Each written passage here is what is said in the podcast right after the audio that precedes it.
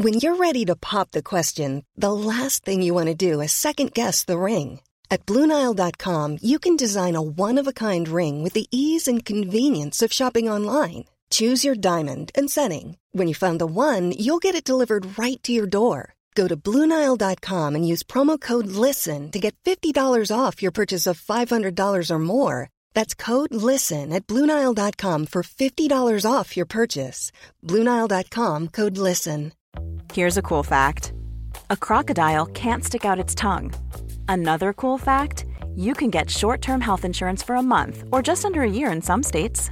United Healthcare short term insurance plans are designed for people who are between jobs, coming off their parents' plan, or turning a side hustle into a full time gig.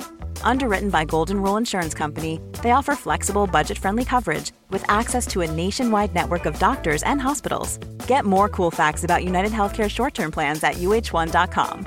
Quality sleep is essential. That's why the Sleep Number Smart Bed is designed for your ever evolving sleep needs. Need a bed that's firmer or softer on either side? Helps you sleep at a comfortable temperature? Sleep Number Smart Beds let you individualize your comfort so you sleep better together. JD Power ranks Sleep Number number 1 in customer satisfaction with mattresses purchased in-store. And now, save 50% on the Sleep Number limited edition Smart Bed for a limited time. For JD Power 2023 award information, visit jdpower.com/awards. Only at a Sleep Number store or sleepnumber.com. Many of us have those stubborn pounds that seem impossible to lose, no matter how good we eat or how hard we work out. My solution is PlushCare. PlushCare is a leading telehealth provider with doctors who are there for you day and night to partner with you in your weight loss journey. They can prescribe FDA-approved weight loss medications like Wagovi and Zepbound for those who qualify. Plus, they accept most insurance plans. To get started, visit plushcare.com slash weight loss. That's plushcare.com slash weight loss. I don't need a lot of brains in this business. I mean, I've always said if you got an IQ of 160, give away 30 points to somebody else because you don't need it in investments. What you do need is emotional stability. Wow. Very first tech IPO, and it's a big one. Stock market hit an all-time record high today. A crash is coming. Now, whether it's six months from now, 12 months, 36 months, no one knows. There's a bear market about every five years. We've gone eight years without one. People have to realize this is the biggest IPO ever. Hej och välkommen till ett nytt avsnitt av Market Makers. Sveriges hetaste, snabbaste, mest edgiga finanspodd, eller? Absolut. Vilken kan, inte, start. kan inte motsäga där. Hur är läget Fabian? Jo, men det är rätt bra om man säger så. Vi hade ju den här äh, finanspubben förra, vad var det, förra torsdagen. Vi spelar in på en måndag nu. Vi hade en sjukt hektisk vecka förra veckan. Vi hade ju inspelning med Arne Kavastu Talving. Den kommer alltså näst, nästa vecka. Det kommer bli lite kört här. Det är ju så, jag åker ju iväg nu två veckor. Ja, jäkla slacker. Ja, så det kommer betyda att vi har den här veckan ska vi köra dagens avsnitt. Dagens avsnitt kommer handla om kvantitativa strategier, eller hur? Yes. Eh, vi kommer sen att köra Niklas Andersson, att investeraren, som han kallas för. Och sen kommer Arne Talving, Mr Kavastu. Och då som du säger, vi hade ju en hashtag aktiepub eh, här i Linköping. Coolt. Och vi tänkte att eh, ja, men det finns ju inte så många finansintresserade i Linköping, man vet ju inte. Men det dök ju upp över 100 pers. Vi hade ju en hel pub som vi hade abonnerat. Det var sjukt kul måste jag säga. Det var jäkla kul. Riktigt roligt att så många dök upp. Och det ska som sagt bli spännande att se vad responsen blir på Kavastu-avsnittet, vad folk tycker om det. Men vet du också vad som händer när vi släpper den här podden? Det är faktiskt ettårsjubileum för den här podden. Så är det, och det ska vi dra upp i vårt lilla nyhetssnack. Ska vi prata lite om vad som har hänt det senaste året sedan vi började med podden. Spännande grejer. Och eh, den växer ju som det knakar. Om man kunde köpa ett, ett derivat på Market Makers-podden så hade det gått väldigt bra. Ja, överavkastat index i alla fall i procentuell tillväxt. Det hade det faktiskt Vilket gjort. är jäkligt kul. Ja, för den börjar ju från noll lyssnare. Så det är ju oändligt hög tillväxt. Eh, sen ska vi också nämna, vi kommer med, vara med på någonting som heter Invest 360 eller Invest 360. Jag vet inte hur de kallar det riktigt. Eh, det kommer ju vara en mässa för både alternativa och klassiska investeringar och massa spännande människor där. Det kommer, jag vet, eh, Mikael Syding kommer vara där, Anna Svan kommer vara där, våra favoriter. Eh, massa spännande andra, Gustavs aktieblogg och det kommer vara folk från Blackrock. Stefan Telenius. Stefan Telenius. Det, det kan vara spännande. Gå in, sök på det. Invest 360. De finns ju på Twitter och internet och allt möjligt. Innan du köper en biljett, nu tror jag för att de har något early bird-pris som är bra, men vi kommer också få en rabattkod. Den har vi dock inte fått än, men den kommer vi gå ut med. Så att följ oss också då. Då kan man gå in på at marketmakerspod på Twitter till exempel, eller på Facebook, man kan söka på Market Makers också, eh, så kommer vi lägga upp den här rabattkoden så att man får rabatt på det här eventet. Så det blir kul. Så vi kommer till och med öppna hela mässan och berätta lite om, eh, om marknaden och så får vi se om folk skrattar, buar eller applåderar. Dröm helt enkelt. Dröm. Men du, ska vi köra igång? Yes. Vi firar som sagt ettårsjubileum för podden. Jag kommer inte ihåg exakta datumet, det var väl 23 september eller någonting sånt. Eh, något sådant var det. Så att det kommer bli, det blir här nu i dagarna i alla fall. Och då tänkte jag så här, vad har hänt under det gångna året? Och när vi säger gångna året, då pratar vi alltså trailing 12 months, eller rullande 12 månader.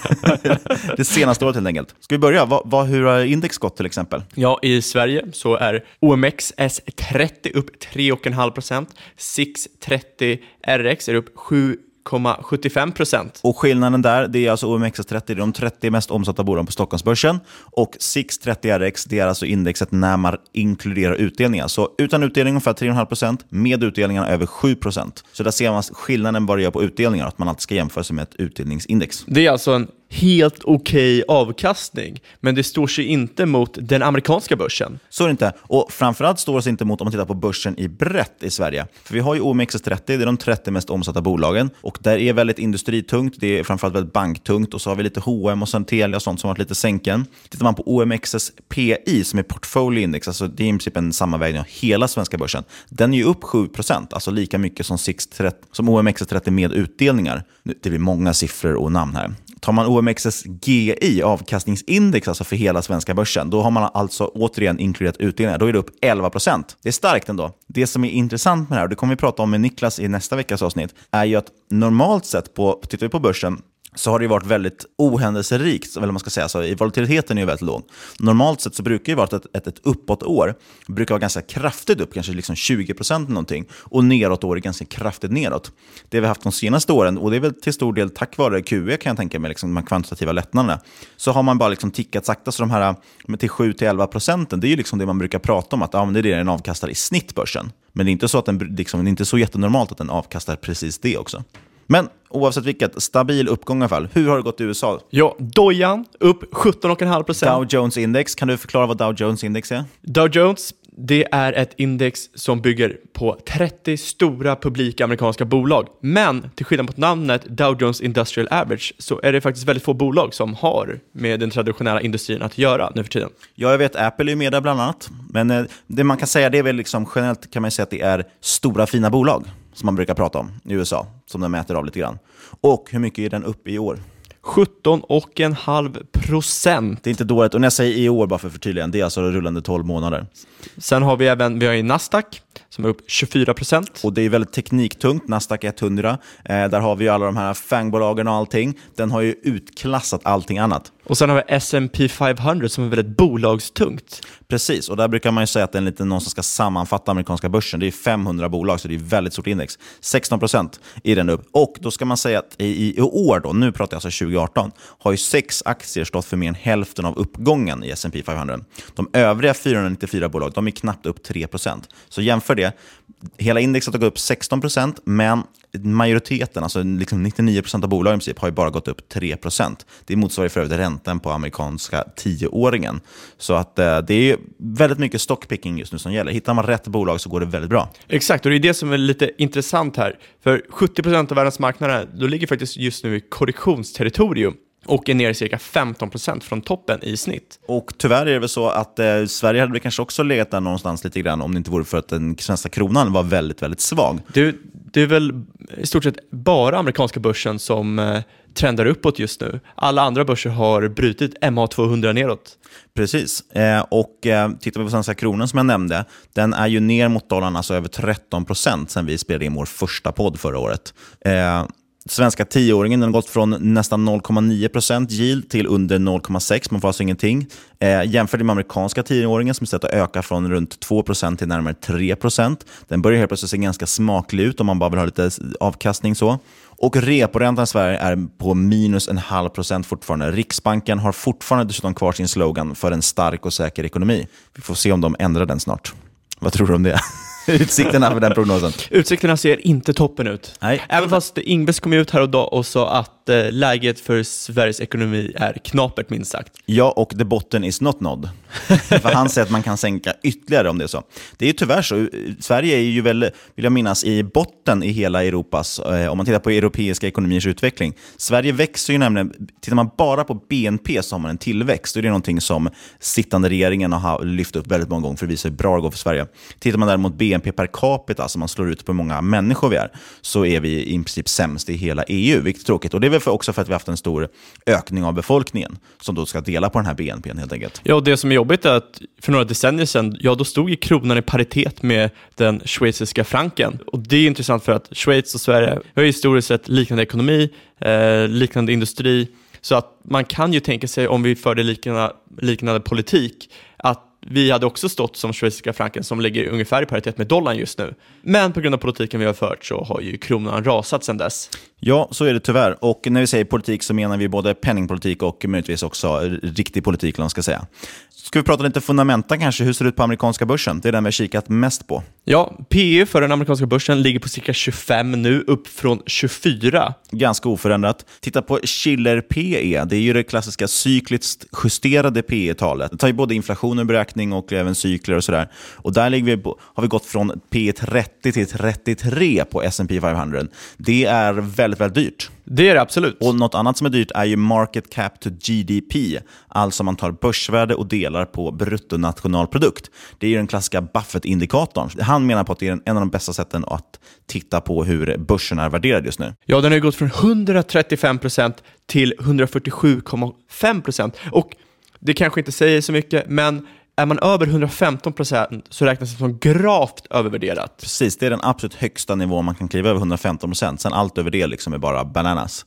Och vi är som sagt på nästan 150 procent. Senast vi var på den nivån, eh, det var ju 00. Jag tror toppen på it-bubblan, då var vi någonstans 148 procent eller någonting. Så det är ungefär som nu då.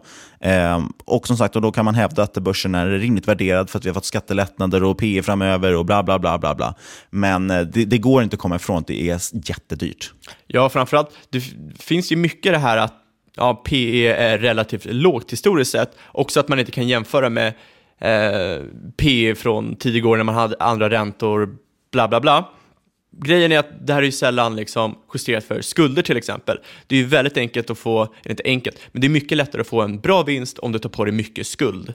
Och då kommer ju P se lägre ut. Så är det verkligen. Och visst, räntorna de gör att vi förtjänar lite högre värderingar. Eh, men å andra sidan så man kan liksom inte komma ifrån att det är dyrt. Och, och framförallt gör de låga räntorna också som du säger, att skulderna ökar ju och framförallt liksom man gör felinvesteringar. Det är bara att titta, det är så mycket olönsamma bolag som bara kommer försvinna om några år. Eh, för att här, det blir alltid så när man har låga räntor, att folk investerar i felaktiga saker. Och jag tänkte bara säga, jag tänkte slänga in någon slags brasklapp, för vi pratar ju mycket om det här och ibland får vi lite kritik om att vi är så himla bäsiga och att vi är negativa och sådär. Samtidigt så, både du och jag äger ju fortfarande aktier, vi investerar i saker, vi hittar nya case. Eh, det vi vill egentligen lyfta, anledningen till att vi kanske lyfter sådana här data ibland och ändå poängterat, och vi pratar ju ofta om att konjunkturen ser ut att hoppa och sådär. Det betyder liksom inte att man ska sälja allt och, och du vet, hoppa liksom ge upp allting. Utan det handlar bara om att man måste ändå ha lite risktänk och att man måste vara medveten om att det man köper kanske är väldigt dyrt. Att det är svårt just nu att hitta saker som inte är dyra. Sen kan man köra trendföljande eller vad som helst eller köpa det som är dyrt och hoppas att det ska bli dyrare. Och det har ju funkat. Eh, det vi vill egentligen lyfta det är ju bara att man i alla fall ska vara medveten om att det finns risker. Ja, det kommer sett, bli sämre tider. I slutet av en konjunktur kommer ju alla tjäna mer pengar så att alla kommer i stort sett ha peak earnings. Och då kommer även om ett bolag är dyrt så kanske det ser relativt sett bra ut. Men om de tappar earningsen så då är det inte längre li lika attraktivt. Nej, precis. Så att det, det vi, anledningen till att vi lyfter sånt, det betyder inte att man ska sluta investera eller så. Det är bara att, handlar om att man ska vara medveten om var vi är någonstans och investera efter det. Sen kan vi nämna bästa respektive sämsta aktierna som har varit under det här gångna året, sen vi spelade in podden. Och då kan vi säga att bäst i Sverige, det är First North-listade Enrama Pharma. De har över 900% uppgång på ett år. Bolaget de går ju fortfarande med förlust dock. Återigen det här, nu ska jag inte påstå att jag kan någonting om Enorama Pharma. Det kanske är ett svinlovande bolag. Men det säger någonting om att alla de bolag som toppar i alla fall i, på svenska börsen, nästan alla gör förlust. Och eh, det är väl till stor del återigen på grund av att man, man kan göra nya emissioner, man kan dra in pengar och så vidare. Och många har förhoppningar. De har i alla fall närmare 1300 ägare på Avanza. Grattis till dem om de nu köpte det för ett år sedan. Runner-up är huvudstaden C. Och det är en aktie som har rusat över 100% i år på minimal omsättning. Ja, och den kommer vi ihåg här för något år sedan, eller vad det var, så gick den ju upp 1000 procent eller något sånt där på liksom noll omsättning och så vart den ju handelsstoppad. Och så. Det är lite så här skojaktier som folk sitter och manipulerar lite. Eh, sämst i alla fall i Sverige var ju Vfog Holding, eller Wifog, eller hur man nu uttalar det. En mobiloperatör. Jag har faktiskt ägt den, det är lite pinsamt.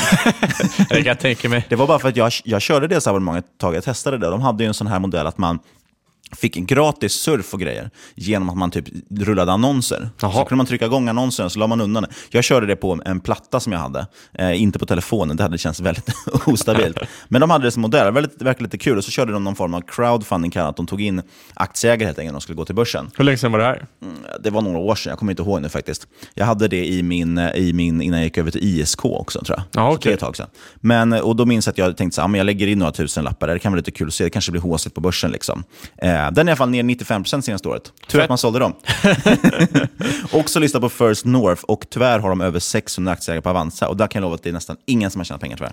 Sen några andra kända bolag som backat eh, är ju till exempel The Marketing Group.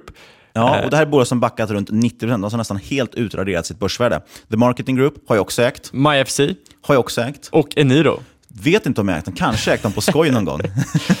ja, jag vet ju att eh, det var mycket snack kring MyFC, var det förra eller förra, förra året? Att det skulle bli nya ja, Fingerprint. Precis, så jag hoppade på det. Jag köpte en liten chanspost för jag tänkte att jag skulle försöka vara med på den håsen. Jag kommer faktiskt inte ihåg hur det gick. Jag tror att det gick någon plus minus noll. Det som är intressant med Fingerprint, det har ändå varit uppe, var det, ökade 100% som mest ja, de senaste tre månaderna. Exakt, den har faktiskt eh, ökat på igen.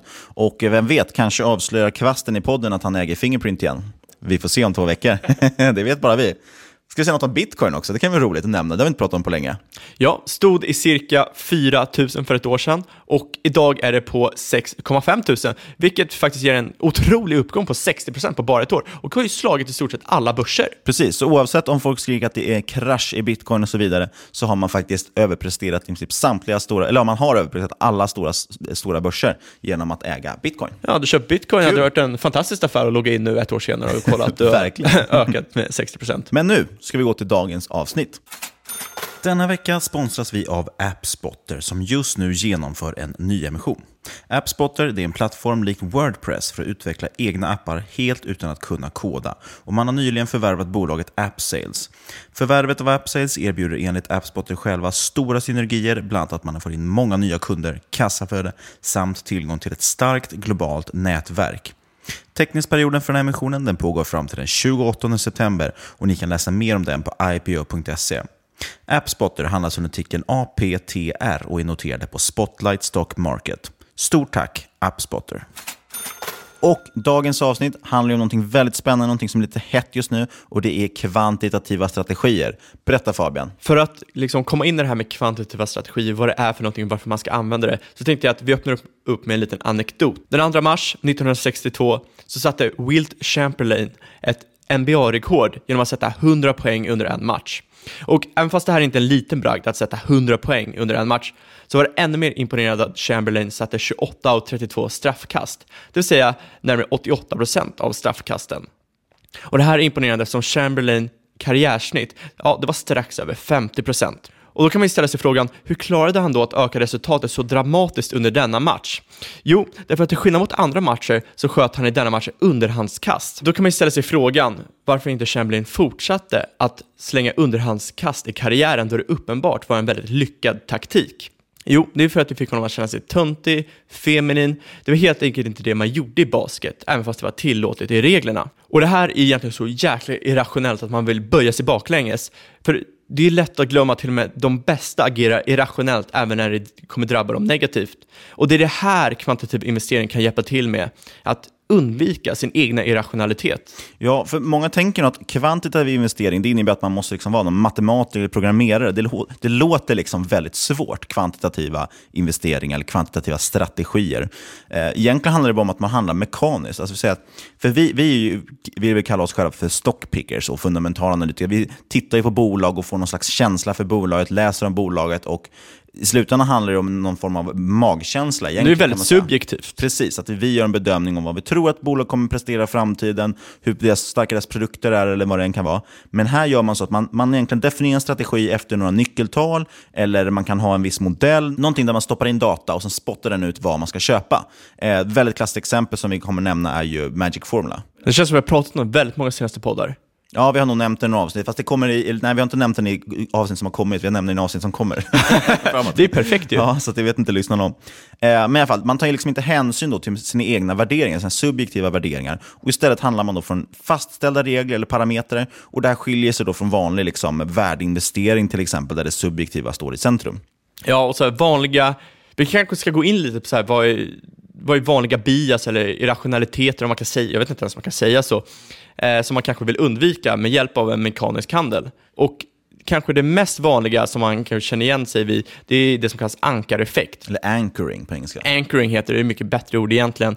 Och det är liksom i stort sett det det låter som.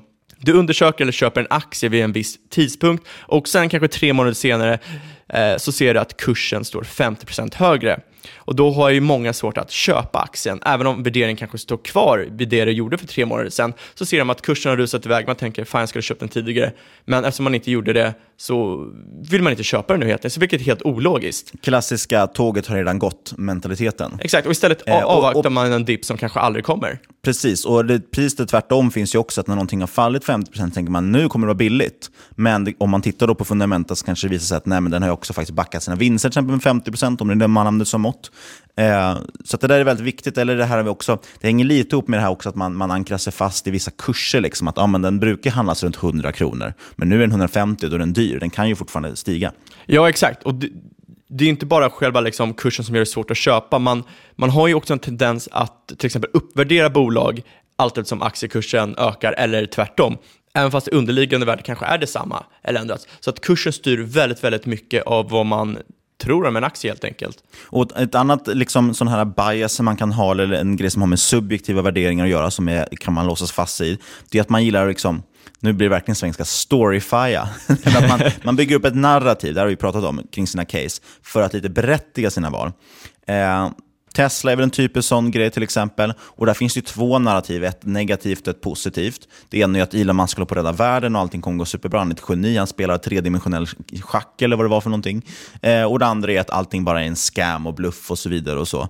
Eh, och Det gör att man, man liksom, allting som man får in, då, då får man ju confirmation bias, att man ser bara det som bekräftar den här tesen. Och Det gör det ju väldigt svårt. Jag vet ju själv att jag sitter, jag har ägt Amazon ett tag och det har gått väldigt bra, jag har tjänat mycket pengar på det. Men jag har ju väldigt svårt att sälja, även fast jag kan tycka att Amazon är väldigt kraftigt värderat. Jag tror att vid en nedgång så kommer man se en väldigt hård kontraktion. Eh, Men på grund av storyn bakom att Amazon segrar inom e-handel och så vidare, ja, så är jag väldigt svår att sälja. Ja. Exakt. Och Det här leder ju också in på att man kanske är väldigt ovillig att erkänna att man gjort fel. Och Det här kan man ju se att många tenderar att hålla kvar förlorare för länge. Man tror att det ska vända. Man säljer också vinnarna för snabbt, vilket är tråkigt. Och Det finns lite forskning kring det här.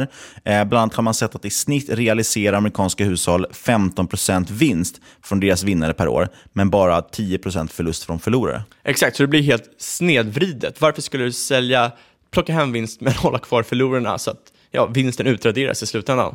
Precis, och det där finns ju, det finns en sån klassiker, klassiker om att man ska vad är det, vattna sina solrosor och, och kapa sitt ogräs. Så det finns olika varianter på att man ska behålla vinnarna och sälja förlorarna. Och det är faktiskt ett ganska enkelt knep som ändå funkar för väldigt många. Att bara man tar bort de här förlorarna snabbt liksom, eh, så är man, klarar man sig ganska mycket bättre. Ja, och egentligen kan vi fortsätta hur länge som helst. För man kan gå in på liksom, overconfidence bias som du nämnde, herd behavior, allt möjligt. Dunning-Kruger-effekten. Exakt.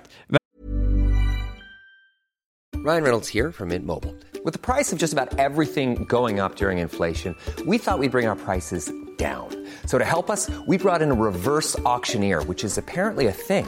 Mint Mobile unlimited premium wireless. Ready to get 30, 30, bit to get 30, bit to get 20, 20, 20, bit to get 20, 20, bit to get 15, 15, 15, 15 just 15 bucks a month. So, Give it a try at mintmobile.com/switch. slash $45 up front for 3 months plus taxes and fees. Promo rate for new customers for limited time. Unlimited more than 40 gigabytes per month slows. Full terms at mintmobile.com. Hey, it's Ryan Reynolds and I'm here with Keith, co-star of my upcoming film If, only in theaters May 17th. Do you want to tell people the big news? All right, I'll do it. Sign up now and you'll get unlimited for $15 a month in six months of Paramount Plus Essential Plan on us. Mintmobile.com slash switch. Upfront payment of $45 equivalent to $15 per month. Unlimited over 40 gigabytes per month. Face lower speeds. Videos at 480p. Active Mint customers by 531.24 get six months of Paramount Plus Essential Plan. Auto renews after six months. Offer ends May 31st, 2024. Separate Paramount Plus registration required. Terms and conditions apply if rated PG. I'm Sandra, and I'm just the professional your small business was looking for. But you didn't hire me because you didn't use LinkedIn jobs. LinkedIn has professionals you can't find anywhere else, including those who aren't actively looking for a new job but might be open to the perfect role, like me. In a given month, over 70% of LinkedIn users don't visit other leading job sites. So if you're not looking on LinkedIn, you'll miss out on great candidates like Sandra. Start hiring professionals like a professional. Post your free job on linkedin.com/people slash people today. There's never been a faster or easier way to start your weight loss journey than with PlushCare. PlushCare accepts most insurance plans and gives you online access to board-certified physicians who can prescribe FDA-approved weight loss medications like Wigovi and Zepbound for those who qualify. Take charge of your health and speak with a board-certified physician about a weight loss plan that's right for you. Get started today at plushcare.com slash weight loss. That's plushcare.com slash weight loss. plushcare.com slash weight loss. Since 2013, Bombas has donated over 100 million socks, underwear, and t-shirts to those facing homelessness. If we counted those on air, this ad would last over 1,157 days. But if we counted the time it takes to make a donation possible, it would take just a few clicks. Because every time you make a purchase, Bombas donates an item to someone who needs it. Go to bombas.com slash ACAST and use code ACAST for 20% off your first purchase. That's bombas.com slash ACAST, code ACAST. Men kort och gott så innebär som sagt kvantitativa strategier ett sätt att undvika dina egna brister och din egna, liksom, undvika brister i din egna rationalitet genom att handla mekaniskt. Det här innebär ju tyvärr liksom att du kommer inte ha några coola case om hur ditt nya portföljbolag kommer förändra världen på nästa cocktailmingel, men det kanske i slutändan visar sig att du får en bättre avkastning och det är väl därför vi handlar på börsen. Så, för att sammanfatta igen, så kvantitativa strategier det utgår egentligen bara för att man undersöker vissa parametrar eller variabler och när ett visst tidsintervall gått, till exempel ett år eller kanske var tredje månad, ja, då byter man ut de innehav man har, oftast kanske aktier, då, mot nya aktier som bäst uppfyller kriteriet. Så det kvantitativa det innebär att man tittar alltså bara egentligen på siffror. Sen vilka de siffrorna är, det finns det massvis med olika eh, sätt att bestämma. Och den mest kända metoden då, det måste ju vara Magic Formula som vi har pratat om. Det är skapat av den legendariska Joel Greenblatt. Han avkastar cirka 20% per år på olika börser, bland annat Stockholmsbörsen, de senaste decennierna.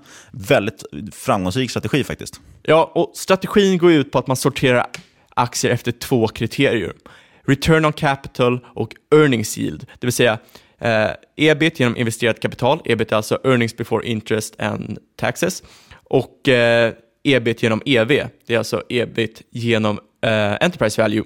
Och enterprise value, bara för att förtydliga, det är alltså, man tar ju börsvärdet och så slänger man på, drar man bort alla skulder, eller man lägger på alla skulder och sen drar man bort cash. Jag kallar det företagsvärde. Ja, för det är det man brukar säga att så här många kronor kostar att köpa ut bolaget helt från börsen, om man ska lösa alla skulder och allting och plocka ut bolaget. Och anledningen varför man kollar på de här kriterierna för att man vill få fram det företag som kan tjäna mest pengar på investerat kapital samt det som tjänar mycket pengar relativt deras företagsvärde, alltså enterprise value. Precis.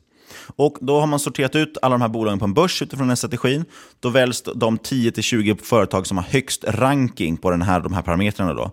Och De här byter man ut då kanske mellan 6-12 månader beroende på vilken version av strategin man använder. Oftast den jag sett i alla fall, det är att man kör på ett år. Så varje gång vid årsskiftet kanske man sätter sig på nyårsnatten eller någonting, där lite efter tolvslaget.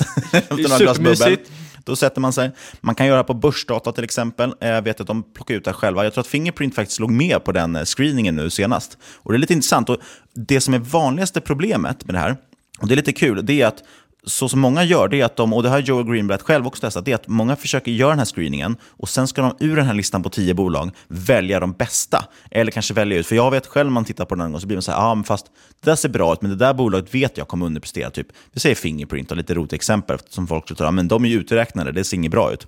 Och plockar man då bort den så visar det sig att ja, då är det den som går 100% på tre månader. Och så tappade man all avkastning. Så man måste följa det här mekaniskt. Det är liksom så himla viktigt med kvantitativa strategier. Trots att det finns så enkla, tydliga regler så är det svårt och kopplar bort sina egna åsikter från dem. Och som sagt, det har provats av en mängd investerare, bland annat Greenblatt själv. Och alla som har försökt göra det här, att de plockar ut de bästa ur den här Magic Formula, de har faktiskt underpresterat hur Magic Formula går annars. Och det här är eftersom man oftast väljer bort företag som ser riktigt risiga ut ur en subjektiv synvinkel. Men hela meningen med kvantastrategier är ju att man ska förbli objektiv. Ja, det är exakt som du säger. Jämför man med Fingerprint, eller hade det dykt upp för tre månader sedan när du screenade, då hade de flesta velat plocka ur det, man vet vilken liksom, surdeg det har varit. Men sen dess, eh, till det liksom, från tre månader sedan till nu när eh, vi spelar in så har det gått upp 70 procent. Och eh, det är starkt bidragande ben till årsavkastningen. Och eh, Vi hoppar vidare till en annan metod. Eh, det är en metod som heter Value Composite som är väldigt populär.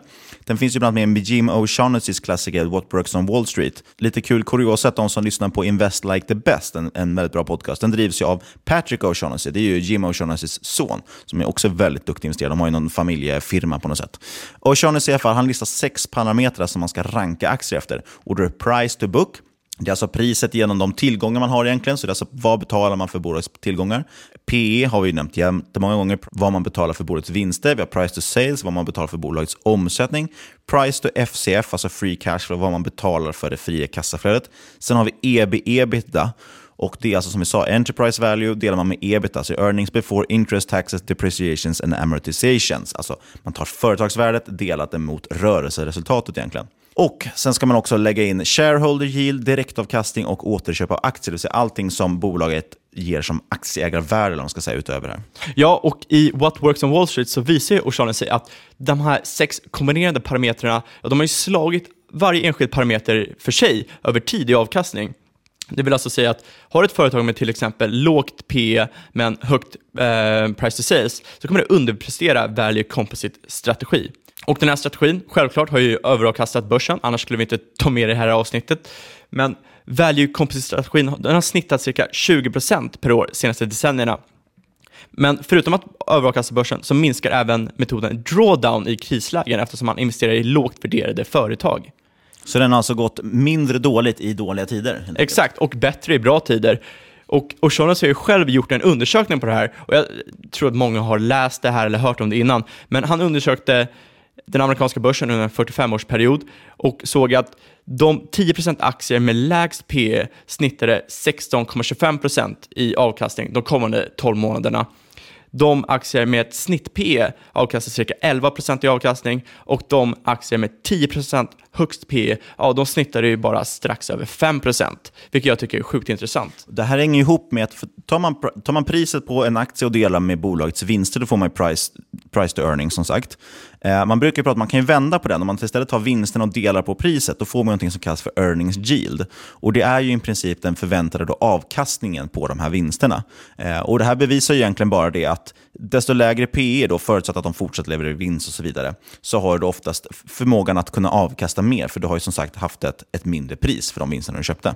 Det finns ju även versioner av O'Shaughnessys eh, value composite-strategi, där man bland annat plockar bort price to book och sen ersätter man också eh, price to free cash flow med free cash flow to enterprise value. Och Varför det är så här det kan man spekulera lite, men O'Shaughnessy såg att det här presterade helt enkelt bättre när han, när han vägde in resultaten. Och Det leder oss in på ett otroligt populärt alternativ till den här strategin. Och Det är något som heter trending value, det vill säga man lägger till momentum i modellen, hur värdet på bolagen trendar. Ja, och momentum, det är ju en liten anomali som älskare av den effektiva marknadshypotesen har svårt att förklara, men väldigt intressant parameter för oss som gillar stockpicking att hålla koll på. För det är så, skulle man köpte 10% aktier som hade störst prisförändring senaste sex månaderna, det vill säga momentum, Eh, så snittar man cirka 14% per år i avkastning, vilket överkastar börsen. Verkligen. Nej, det är grymt. Och det här la ju faktiskt O'Shaughnessy märke till när han la till det i sin flerfaktormodell, vilket fick avkastningen hoppa från 17% per år till över 21% per år. Och Det som är kul med det här, jag bara på, påminner om det igen, att det som är intressant med den mekaniska strategin är att det finns flera sådana här modeller. Och det verkar så himla enkelt. Alltså, du bara trycka på en knapp. Jag vet inte ens egentligen varför man sitter och håller på och försöker plocka ut bolag själv. när man ser det. Men i slutändan, anledningen till att folk inte ofta väljer de här, det är dels för att de tycker att det kanske är tråkigt. De tycker det är kul att hålla koll på börsen och så, vill inte bara följa någon kvantitativ strategi. Och dessutom så är det tyvärr så att det är sjukt svårt att följa de här. För att du måste, som sagt, du måste ha tillit till strategin så pass mycket att du vågar ligga kvar med den även när det går dåligt eller när du har liksom valt ut bolag då som, som du tycker ser skit ut. För det är som Niklas sa tidigare i podden, det kommer inte ha de här smooth 20% per år. Du kommer antagligen ha någon rejäl drawdown ett eller kanske flera år, där du kommer börja liksom, du kommer inte längre tro på strategin, det är något fel på strategin, du måste få avkastning för dina kompisar får avkastning, och då kommer du bryta och då kommer du missa en rejäl uppgång i strategin. Ja, precis. Och tar vi den här value composite som vi nämnde, som sagt, den, den bygger då på att man ska försöka hitta bolag med, med värde, så att säga. Man betalar lågt pris för värdet. Det är därför man sorterar på alla de här multiplarna som ger ett då, där bolag med lågt pris per liksom, det värdet man levererar är ganska bra. Eh, och Det säger sig självt att den typen av strategi brukar gå ganska kast i den typ av marknad vi har nu till exempel. Eh, när det är tillväxtbolag och sådär som prisas väldigt högt och, och de bolag som liksom går bäst är de som dessutom har högst alla, av alla de här multiplarna. Så antagligen har den där strategin, jag har faktiskt inte tittat hur den gick, har ju gått just i år, men antagligen gått ganska dåligt. Eh, och då, precis som du säger, då är det ganska trist. Du sitter där kanske 20% back och dina kompisar är 100% plus. Ja, eller du behöver inte ens vara back, svårt. du kanske bara är liksom 5% plus på året, när dina kompisar sitter och trycker på 30% för att de har hållit fangaktier. Exakt, och då är det väldigt svårt att hålla i de här strategierna. Det är väldigt lätt att tvivla, speciellt när man inte tagit fram kanske datan själv. Man har bara läst om det i någon bok eller någonting och då ska man då sitta och blint lita på att lägga in sina pengar här. Nej, det är väldigt svårt. Så det handlar väldigt mycket om att verkligen lita på strategin. Men ska du följa den här trending value-strategin? Ja, förlåt. Vi pratar alltså om composite value fast man lägger in momentum och då får vi trending value. Yes. Ska du följa den här trending value-strategin så bör du ett, investera i företag som har ett market cap på över 200 miljoner dollar. Och det handlar väl mest om att få lite likviditet i aktierna och att det är lättare att komma in och ut En viss storlek också, så Precis. det ger en annan tillit på företagen. Sen ska du sortera aktierna efter de 10% lägst värderade enligt det här value composite. Då då. Och det var de här, det var ett gäng nyckeltal man ska hålla koll på. Sen ska du ranka dem efter kursändring de senaste sex månaderna och köpa de 25 aktier som rör sig mest uppåt. Så det man kan koka ner den strategin, vi har value composite som egentligen sorterar på massvis med nyckeltal för att hitta då lågt värderade bolag. Eh, och sen tar du egentligen de aktierna av de som har gått bäst senaste tiden. Så du får både det här momentumet att de är på väg uppåt, men de är också billiga. Och Det tycker jag är intressant för att det här är i stort sett motsatsen till vad många rent subjektivt skulle göra. Har en aktie rusat kanske 100% senaste året, då hade de flesta avvaktat och väntat på till exempel en dipp. De hade inte hoppat in och köpt det. Precis det vi pratade om med anchoring innan. Andra intressanta kvantstrategier är till exempel The Acquires Multiple som kommer från Tobias Carlyle. Och där rankar man bolag efter Enterprise Value delat på Operating Profit, det vill säga företagsvärdet delat på rörelseresultatet. Och det här då ska efterlika egentligen ja, vilken typ av bolag man helst skulle vilja köpa ut. Det vill säga där får man, vad får man mest vinst för pengarna. Och den avkastar närmare 26% per år mellan 1999 till 2016. Imponerande. Deep Value, en annan kvantitativ strategi. Där köper man en korg av de absolut billigaste bolagen på börsen, vilket ger väldigt intressanta avkastning och riskprofiler. För den här taktiken har snittat 30% per år och utgår ofta från en ranking av bolag på värdemåttet ebit genom EV. Det var alltså rörelseresultat genom företagsvärde. Det blir mycket grejer. Man får ju googla alla de här namnen sen också, för det är, det är rätt intressanta strategier. Och oavsett om man vill följa dem mekaniskt eller inte så kan man lära sig mycket av dem tycker jag. Jag har i alla fall lärt mig väldigt mycket om Magic Formula. Eh, om man är uppmärksam så hör man ju att Deep Value och Acquires Multiple de är väldigt lika. Vi hade alltså ebit genom EV för den här och för den förra var det EV genom Operating Profit. Skillnaden då det är ju att Acquires Multiple använder som sagt operating profit, det vill rörelseresultat, och den senare använder ebit. Som, ah, båda blir ju rörelseresultat på svenska, det är lite rörigt. Men vad, är- vad är skillnaden Fabian? Jo, eh, skillnaden på ebit och eh, operating profit är att ebit tar hänsyn till så kallad non-operating income, det vill säga intäkter som inte är direkt relaterade till kärnverksamheten. Ett exempel är om Saab skulle sälja en byggnad så inkluderas detta i ebit men räknas bort ur operating profit eftersom det inte är en del av deras kärnverksamhet. De tillverkar till exempel flygplan, inte byggnader. Och därav anser Carlyle att operating profit är ett bättre mått för att hitta undervärderade bolag än ebit. Och Jag kan hålla med, för att det man framförallt filtrerar bort om man fokuserar på det operating profit, det vill säga kärnverksamhetens resultat, det är ju att du får bort lite mer sådana engångshändelser. Just att till exempel ett bolag kanske ja, men säljer av en hus, som du säger, någon fastighet eller man hade någonting annat som hände. Så då, man får ju bolag som då presterar bra i deras kärnverksamhet. Och sen får man inte glömma bort klassikern NetNet. Benjamin Graham. Yes, man kan ju Klassiker. omöjligt ha missat det om man har läst Graham eller liksom hängt i några finanscirklar, för alla tar ju upp det här. Det här är en lite svårare kvantitativ metod och utgår ifrån att man köper bolag för lägre pris än dess likvidationsvärde. Och det här handlar ofta om små eller illikvida bolag. Över tid har det gett en väldigt god avkastning, faktiskt närmare 40% sedan eh, 1970. Och för att komma fram till det här net current asset value så tar man bort skulder från omsättningstillgångar och dividerar med marknadsvärdet på bolaget. Får man en siffra över det så innebär det att bolaget har tillgångar som är högre värderade än bolaget på börsen. Och det är väldigt klipp minst sagt. Mm, och den här kan man faktiskt också vet jag, filtrera på, på börsdata. Och Vi ska väl prata om lite det, om, om vi använder kvantitativa strategier någonting och hur vi gör det. Sådär. Jag kan inte påstå att jag använder det överhuvudtaget. faktiskt. Däremot jag tittat mycket på det. Framförallt som jag sa, speciellt när jag började hålla på med investeringar så tyckte jag att Magic Formula var väldigt intressant. Just för att, som, eh, det kommer vi prata om i nästa avsnitt med Niklas Andersson. Det blir konstigt att vi hoppar så här i tiden, vi pratar om framtiden. Men vi har redan spelat in det som sagt, så att vi, vi vet ju vad vi pratar om. Och Då pratade vi lite om att, du sa det också, att när du började så ville du väldigt gärna hitta just en, en magisk formel, då, inom citation, att någonting så här, det måste ju finnas ett sätt att hitta aktier. Och jag föll också för den tanken och gillar framförallt Magic Formula. Så en stor del faktiskt av min, min screeningprocess och så som jag har använt väldigt länge bygger ganska mycket på Magic Formula. Det är mycket return on capital och, och framförallt return on equity gillar jag och sådär. Och just hitta bolag som har ofta kanske momentum inom till exempel vinsttillväxt och sådär. Och, och det är väl för sig så att det är det som har funkat då sedan finanskrisen just för att vi har haft en sån marknad där tillväxt har premierats. Eh, men annars, jag använder aldrig någonting mekaniskt. Men Fabian, vet, du, du tittar ju ändå lite mer. Du har lite mer mekaniskt sätt ändå handlar. Ja, jag utgår från ett lite mer mekaniskt värderingssystem eh, som man skulle kunna säga, det är tredelat system. Jag kollar på MA200, jag kolla på en DCF för företag och komparativ värdering, alltså P, PS, PEG, eh, om det här står över eller under sitt snitt. Ska vi bara snabbt nämna, för det är inte alla som vet vad en DCF är. MA200 vet inte kanske heller alla. Vi börjar med MA200, det är ju glidande medelvärde. Det är alltså, man tittar egentligen på kursen de senaste 200 dagarna och sen tittar man då på hur egentligen den trendar kursen. Det är det här man brukar, det är det enklaste måttet för att mäta momentum eller trend.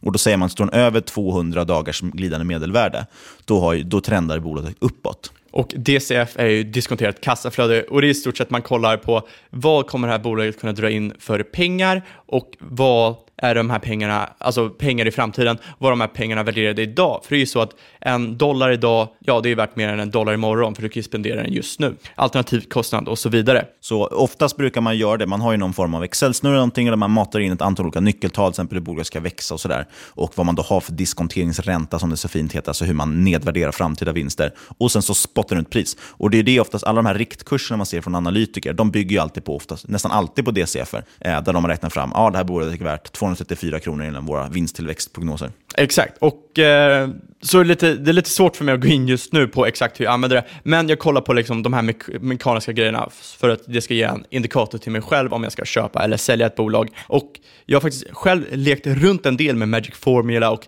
Trending Value som en separat del från min subjektiva portfölj, eftersom jag gillar att handla mekaniskt helt enkelt. Jag tror att eftersom jag har en bakgrund som ingenjör så gillar jag det här siffrig, siffrorna. Liksom. Eh, och anledningen till att jag inkorporerade MA200 i min strategi är för att jag har ju liksom alltid gått efter mantrat time in the market beats timing the market. Alltså tid i marknaden slår att tajma marknaden. Men efter att jag läste en del research kring moving average så fann jag att det här inte alltid var sant. Ja, som vi nämnde med Chamberlain här i början så är ju inte alltid marknadsdeltagarna rationella hela tiden. Saker som trendar neråt har ju en tendens att fortsätta trenda neråt och vice versa. Eh, jag kollar ju faktiskt också alltid på alla, jag följer ju på alla mina bolag, även om jag inte liksom, jag använder inte det som en köp eller säljsignal, men jag tittar på alla bolag jag kollar på och alla bolag jag äger så följer jag både MA200 jag följer även MA50. Och Det är ju bara egentligen för att det är väldigt också användarmått. Det blir lite självuppfyllande. Att man vet att om de till exempel korsar varandra kan man få ett dödskors eller gyllene kors beroende på vilket håll det går åt. Och det är supertöntiga termer kanske, men jag vet att det är många som tittar på dem. Så det kan vara intressant att hålla koll på aktier när de just bryter olika värden och sådär. Ja, om många kollar på det så kommer det troligtvis kanske påverka liksom, kursen. Precis, och som sagt det är intressant ändå att se att just när någonting börjar trenda neråt så kan man, ska man åtminstone dra öronen åt sig och fråga varför det trendar åt ett visst håll. Ja, det är rätt intressant. Kollar man på kurshistorik som sträcker ända tillbaka till 1871, det är rätt svårt att få tag på kurshistorik tidigare än så. Då ser man att trots common knowledge, att man inte ska bry sig om att tajma marknaden, så har man fått en väldigt god avkastning bara man har följt trenden på marknaden som enda, liksom, eh, enda parameter man kollar på. Precis, och en stor fördel just med till exempel MA200 är ju att man kommer ju, man kommer ju missa vissa bra perioder, men framförallt kommer man stoppa förlusterna när det verkligen börjar trenda neråt. Ja, jag läste lite research om market timing som gick ut på att man granskade två timingmetodiker. Den ena gick ut på att man sålde S&P 500 när priset gick under MA200 och istället då köpte man 10-åriga obligationer och vice versa. Och den andra strategin gick ut på att när MA50, alltså moving average på 50 dagar, gick ner under MA200 så sålde man aktier för obligationer och vice versa. Det är alltså den här jag pratade om, att man brukar kalla det för när MA50 bryter igenom 200. MA50 är ju den korta trenden. När den går under den långa trenden, alltså MA200, då får man ju så kallat dödskors. Går den åt andra hållet har man gyllene kors och då ska det vara köpläge. Ja, exakt. Och med prishistorik sedan 1871 så var det bara ett decennium då den här timinghistoriken inte överavkastade en buy and hold-strategi på S&P 500 som var under 90-talet. Spännande. Så det betyder att alla som kollar tillbaka i sina grafer på lite mer modern data i alla fall kommer tro att den här strategin inte funkar när den har gjort det faktiskt från eh, lite mer början. Man ska säga. Yes, och ska man inkorporera en moving average momentum, trendföljande, vad man kallar det, eh, strategi i sin portfölj, så bör man tänka igenom vilken moving average man väljer.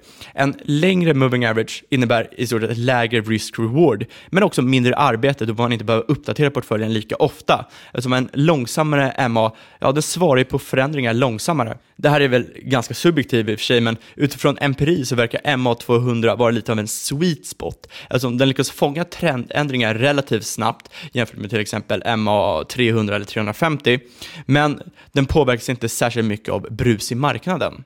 Nej, precis. För man kan ju sätta moving average på vad som helst. Man skulle kunna sätta den på 200 sekunder också, för den delen. Men då kommer det ju oftast få så den typen av brus som vi pratat om. Kursen rör sig mycket under en dag, så kommer den bli köpsignal, säljsignal, köpsignal, säljsignal flera gånger per dag. Och den typen av strategi brukar tyvärr inte funka så ofta. Men ska vi kanske sätta stopp någonstans där för kvantstrategier? Det är kanske är jättebra. Jag är ju svintörstig och måste gå och dricka lite.